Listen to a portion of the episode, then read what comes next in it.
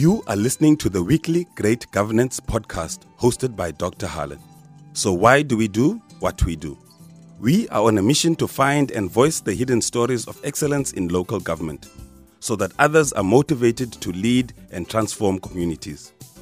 We share information and profile local government practitioners and active citizens who are ethically leading change and innovation in communities and showcase this on our various digital media platforms. This morning we're privileged to have with us Quentin Adams, whom I've known for a very, very, very long time. Welcome on our platform, Quentin. Thanks, uh, Doctor Alan Klut, for this opportunity. It's nice to talk to you virtually, and I'm looking forward to this interview. Great stuff. So in one minute, tell us about yourself and why is it that you do what you do?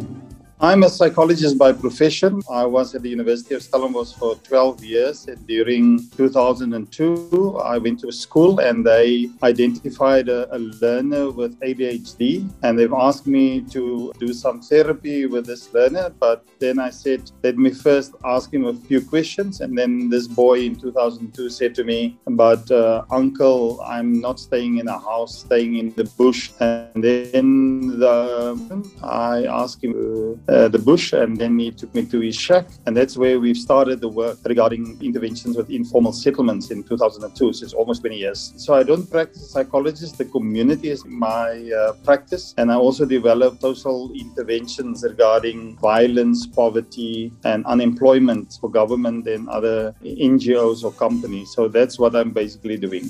Why is it, what moves you to get up in the morning? Why do you do what you do? The reason why I'm doing what I'm doing is that I, I believe that I can make a significant impact. I can transform society with my skills and with my knowledge that I've uh, gained through psychology and philosophy and sociology. I can make a contribution, and also a significant contribution.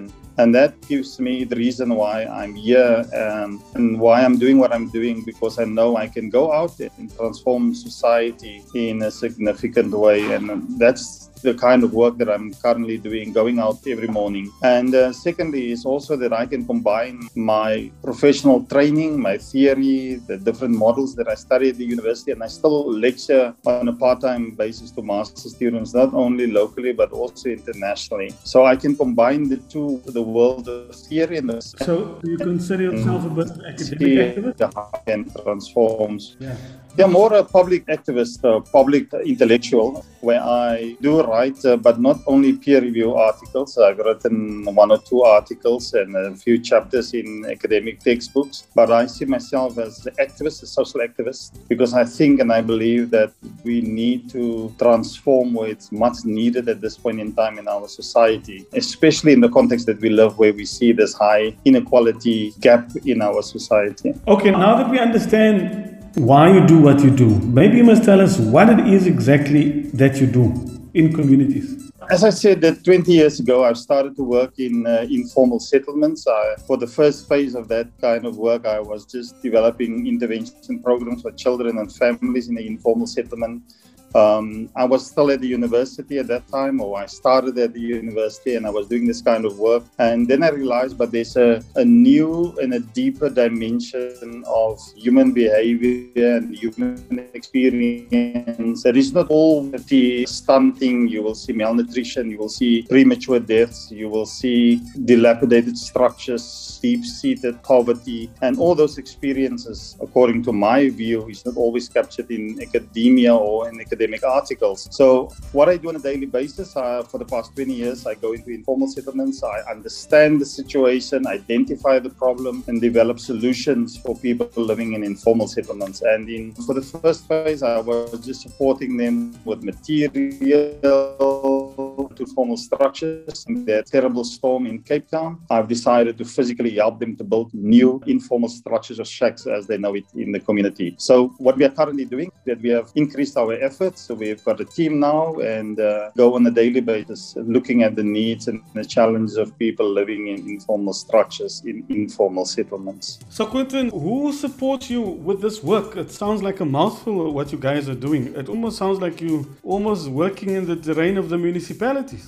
We don't get the government support, although we work within the government legislative framework. We have to respect the framework, and there's a particular reason for that. So we have a, a board, we have a, a management team, we have full-time workers, and then we have temporary workers, and we have a lot of volunteers in the organization. That's why we can attend the shack fires, we can do aid and relief, but the core business of the organization is to help and restore human dignity for people living in informal structures, in informal settlements. So we don't get uh, government funding. I believe in developing a social entrepreneurship model where we sometimes buy wood or pearl and viscum so that um, sustainable money, and when the funding is terminated, then the project is finished. And that's why we keep on going, because of the social entrepreneurship model. So we have a few donors, a few friends and people that support us. Most of the of the income is based on a social entrepreneurship model where we make money to serve the needs of people in informal settlements, but we don't get government funding at this point in time.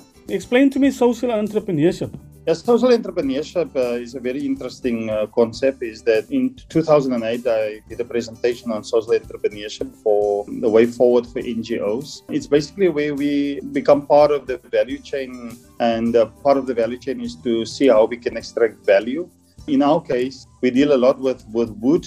So part of our operations and our, our business, in order to ensure that we're sustainable, is we buy wood and we sell wood. And with the profits that we make is that we use it for the project. And that is basically the social entrepreneurship model, is to make profit for a social cause. And I think we are fairly successful with this model, and we want to increase this model. That's why we can run this project for the past twenty years, because of the social entrepreneurship model. We make money for a social cause. And um, I've realized that this is the way to go, because we're working in existing, and there's a lot of parts of, and uh, especially with us in the wood and the aluminium sheets industry, it's huge opportunities. So we sell, we use it for the cause that we are addressing at the moment. So Quentin, you also work with municipalities. Do you work with them, or do they see you as a threat? How do you manage? Because, you know, housing, informal settlements, that's really the terrain of local government. How do you work with municipalities? Yeah, we, uh, I think we have to respect the national framework for housing delivery. So we work within the parameters of the housing framework. The housing framework consists of formal housing and informal housing. We work within the informal housing sector. There's a new policy, breaking new ground. And uh, what we are doing is we are part of the informal or shack upgrading project within the breaking new ground. So when it comes to to municipalities, it's important to understand the role of the municipalities. The municipalities has a legislative framework. They identify uh, the informal settlement, and if it is not a formal informal structure, it means it is just a pocket of informal houses, then that structure needs to apply to the municipality so that they can be registered as a formal informal settlement. And the reason why that process is so important is that so that they can get basic services like toilet and water.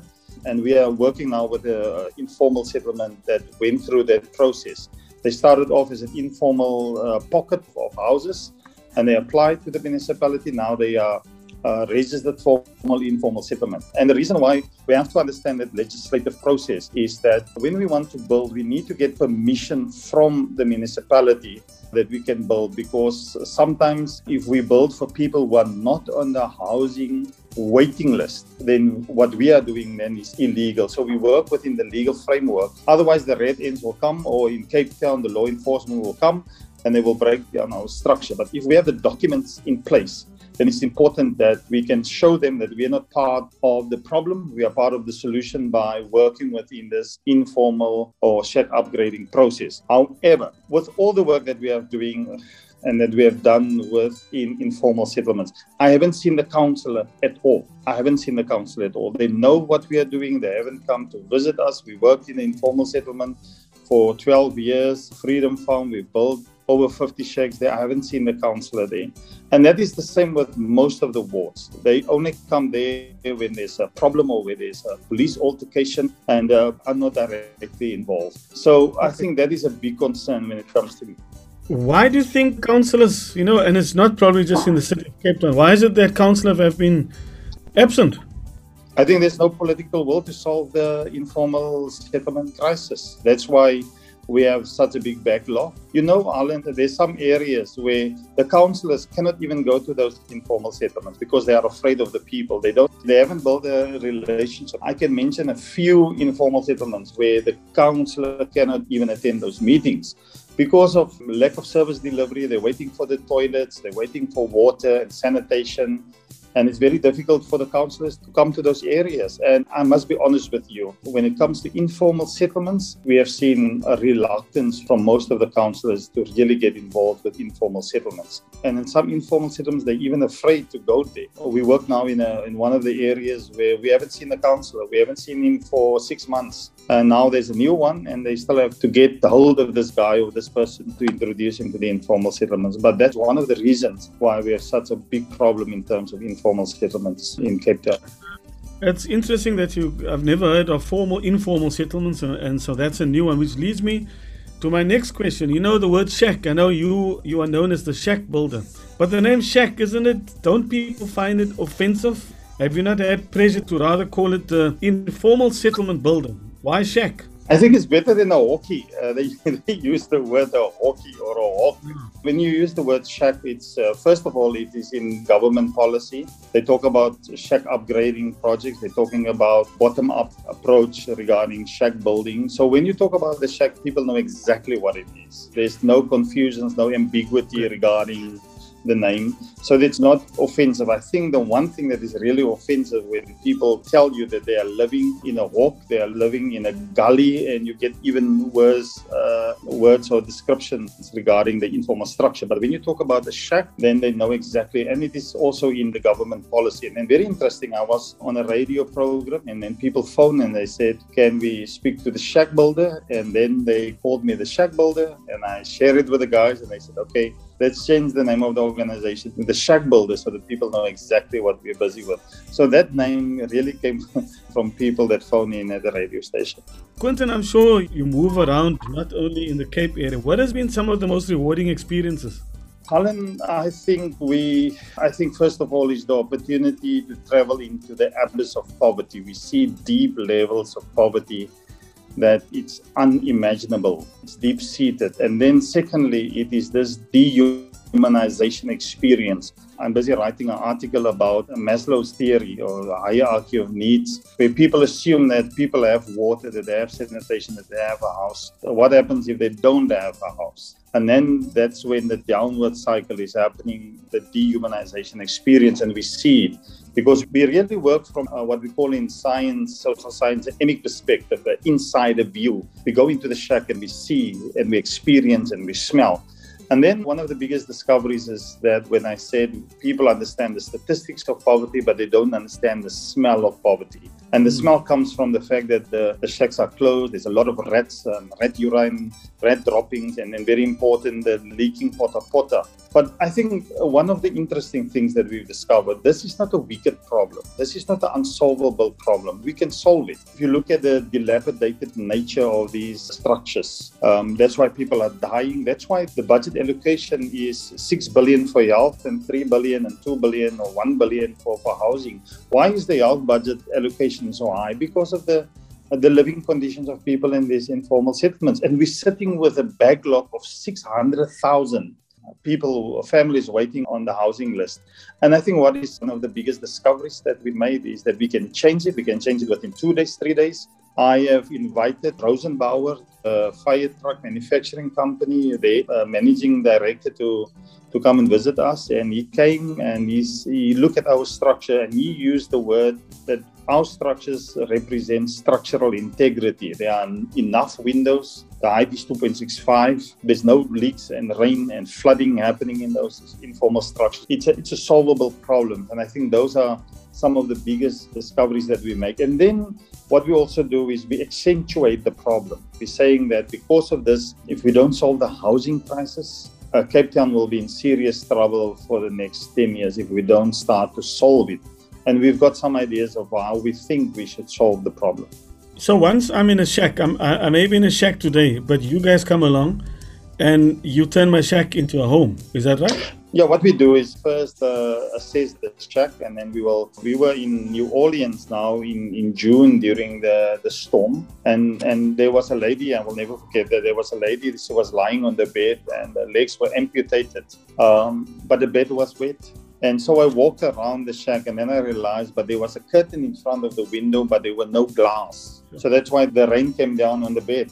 And that's what I said. And I said to the guys that went with me from Radio Casey, all that you need to do is just fix the glass. You don't have to build a new place, just fix the glass. That's how simple it is. But you see, what's interesting is that what chaos theory says, you have to dance with the system, you have to understand the rhythm of the system, you have to feel the system, and then you have to get the leverage point, the, the point of entry where you can go in and you can change and transform. And sometimes we just have to fix a window, or sometimes we just have to redirect the water. I can remember we went to another shack and it was flooded, and then I said, let us just dig a, a small a hole there in front so that we can redirect it, and there were no water in the in the shack. And that's why I think what we need to do is we need to intervene, and we need to make sure that it's a solvable problem, we can do something about it, and we can and restore the human dignity of people living in informal settlements. And now, Quentin, you and your team started the Backyard University. Tell us about that's that. A bit, yeah, it's a very interesting talk, how it started. You know, I'm not in the business of calling myself names like the Shackbuilder or the Backyard Varsity. We were busy with the Backyard uh, Dweller. There were about seven shacks on that yard, seven shacks on that yard. And the problem with the shacks and the backyards is when one caught fire, then you can see the spread. And we dealt with one hundred fifty-three shacks in three months. Where we responded and provided support. So what happened in the beginning of this year, I asked ten young people whether they can help us to remove the rubble. And then I asked them to help us to build the shack because they were just sitting in the street. And then I asked them to help with the building of the structure. And then I've discovered after three hours, these guys cannot, they, they don't know how to saw, they don't know how to cut wood, they don't know how to eat a nail because they were just missing every time. And then I realized the problem with these young people, they're unemployed, but they're not employable because they don't have the skills. And then I asked them, can we turn the backyard shack into a training opportunity for them? So I started over with them, and then I showed them how to measure, how to use a nail, how to use the saw, how to sharpen the saw, how to measure, how to level. And then I think the second day, a friend phoned me and he said, what are you busy with? And I said, I'm training young people at the backyard. And he said, oh, you're busy with the Backyard Varsity. And that's how the, the name started, with the Backyard Varsity. So what we have done, it's still a pilot project. Uh, we have identified twelve young people every time, and we take them through theory. We teach them transformational leadership so that they can understand what is the problem. Some of them don't see the problem. They're sitting in the problem, but they can't identify the problem or see that it's a problem. Then secondly is project management. We simplify project management. Costing is very important. They need to understand the cost of the purlins, the cost of the sheets, et cetera, et cetera. And then the last is to understand the informal housing, because six hundred thousand families, they are living in informal structures in the Western Cape. So then we have a practical component where we teach them how to make a miniature shack, teach them basic hand tools, and then the last week we take them on the on-site training experience, where we take them into an informal settlement, we show and we demonstrate to them. Because you must know, most of them left school early. So their educational level is very low, their conceptualization, their,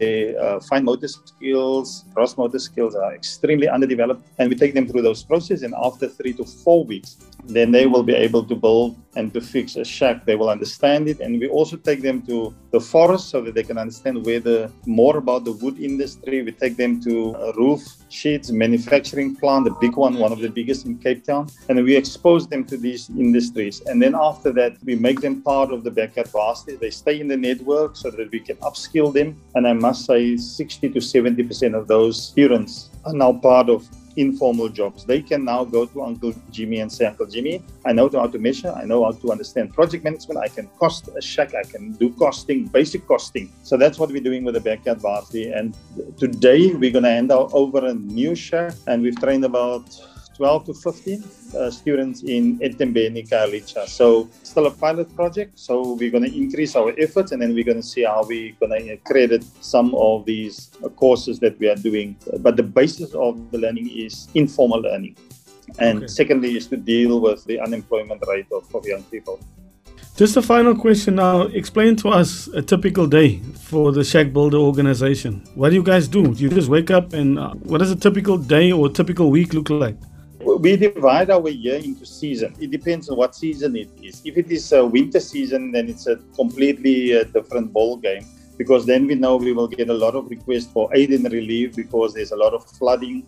It's unbelievable to see it. Some people will even ask us to use our small pump to come to their places, to pump out the water out of the shacks. That is one day. Sometimes we have to redirect the water because we're doing small things. I believe uh, in this thing of doing small things that can have a major impact. We build a, a, a breakwater wall in Khayelitsha with rubble, where we redirected all the water away from the shacks. So that is in the winter. And then you get shack fire season. Shack fire season is where people are phoning during the middle of the night. There's a few shacks that have burned down. So we don't supply uh, material like roof sheets and purlines because it's quite expensive. But what do we have is we have food, we have a lot of wood, we have a lot of windows, uh, wooden windows and doors. And then we will get the truck and we will pick up and then we will deliver and we will support the family. Most of the time, the support is to explain the process. Now, the City of Cape Town has given a starter pack for free. And the funding was stopped from national government uh, for the starter pack. So people are phoning us every day. Uh, we get about plus minus twenty phone calls because of shack fires. Shack fires are big in Cape Town. And then we have our normal project, the Backyard Varsity, where we are training people. And then uh, fourthly is uh, when we are busy with, uh, we are based in about seven sites. We have a site in Grootbrak where we are building in that informal settlement. Uh, the mayor is now interested uh, to get in, uh, involved. And then we have this international partnership with the Trondheim University, uh, which is very exciting. We did a presentation uh, six weeks ago to the United Nations Conference on Informal Housing or Housing.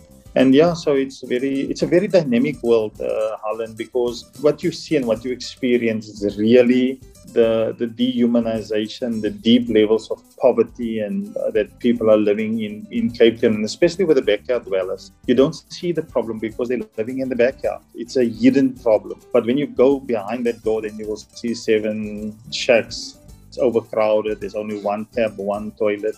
And uh, yeah, that's it's a it's a very dynamic, uh, very very dynamic uh, work that we are doing, and we're doing also a lot of research about it uh, because I think it's uh, research is paradise because of the unique experiences of what's happening in informal settlements. I'm sure people ask you, "No, why did you get a real job?" This why, is a real job. Why did you, I'm saying, so, so people say, you know, go lecture at university, enjoy this privilege, or join a municipality, become a director. Quentin, go get yourself a real job. Is that not what you hear sometimes? Yeah, in the beginning, people were told, and I, and I hear it quite often, and people asking, but uh, what we are doing, we're doing things on multi-level. It's a multi-systemic uh, level, because I did a presentation last uh, six weeks ago to the United Nations, and it was very interesting, their comments. We have now a partnership with them and with the University of Architecture. And we're making big strides in academia. And uh, so I'm comfortable with what I'm doing, because I believe we what we are doing is, is just amazing. And it, it's, it's beyond life satisfaction, because you're really changing the livelihoods of people. You can see it. And uh, because we are, uh, uh, we are more than just a voice. We accentuate the problem and we provide solutions, and we talk to international organizations. So there's a big debate about wood now, the rise of timber. The Department of Forestry from the University of Stellenbosch, uh, we are in a partnership to look at models. Uh, within the Norwegians, we're building a new model for informal settlements. And then we are part of, we've started now this international network of the ten biggest slums in uh, Africa, of which Cape Town, of which Khayelitsha is the fifth biggest one. And that is the work, because we we we spoke to the, the Office of the Presidency the other day, and uh, regarding our work, what we are doing. So yeah, I think it is more than just sitting in front of a, or having this benefits of having a formal job. Uh, I think this is uh, this, this is very rewarding, and and we're changing things. We're changing things on policy level. We're changing things on an international and global scale. And then I think the, the one thing that I like about our work, we are consistent. There's no uh, ambiguity in our focus. Our focus is in informal settlements, and we have to solve that problem. If we don't solve that problem, then it's going to cause big problems for South Africa, and especially in Cape Town, Harlan. If you look at the N seven, the N one, and the N two, along those uh, national routes, there are informal settlements. There was one day last year when all those three national roads were closed because of uh, uprisings in the informal settlements. And that's how serious is the problem. And it's an interconnected problem. We cannot ignore it. If we ignore it, then it will become a bigger problem. And I believe that we have to solve these problems. And then lastly, I was approached by uh, a film company. They want to make a film, not a documentary, about the life of the Shackbuilder. So the script is finished. They're looking for funding. We have received one third of the funding. So not next year, I think, think next year they will produce the film, and then maybe in two two years' time it will be on the national circuit, where we will address the Sustainable Development Goals combined with the story of the Shackbuilder. So I'm quite excited about that. Mm. Only have done that if I was in the field. And I think we are on the on the front and on cutting edge research and, and discoveries, because we speak from the inside, not from the outside. We are in the situation, we are in the shack, we are in the water, we are there when the fire uh, are ravaging through the shacks in the backyards, and we, we feel the pain and the dynamics of what's happening with people living in extreme poverty.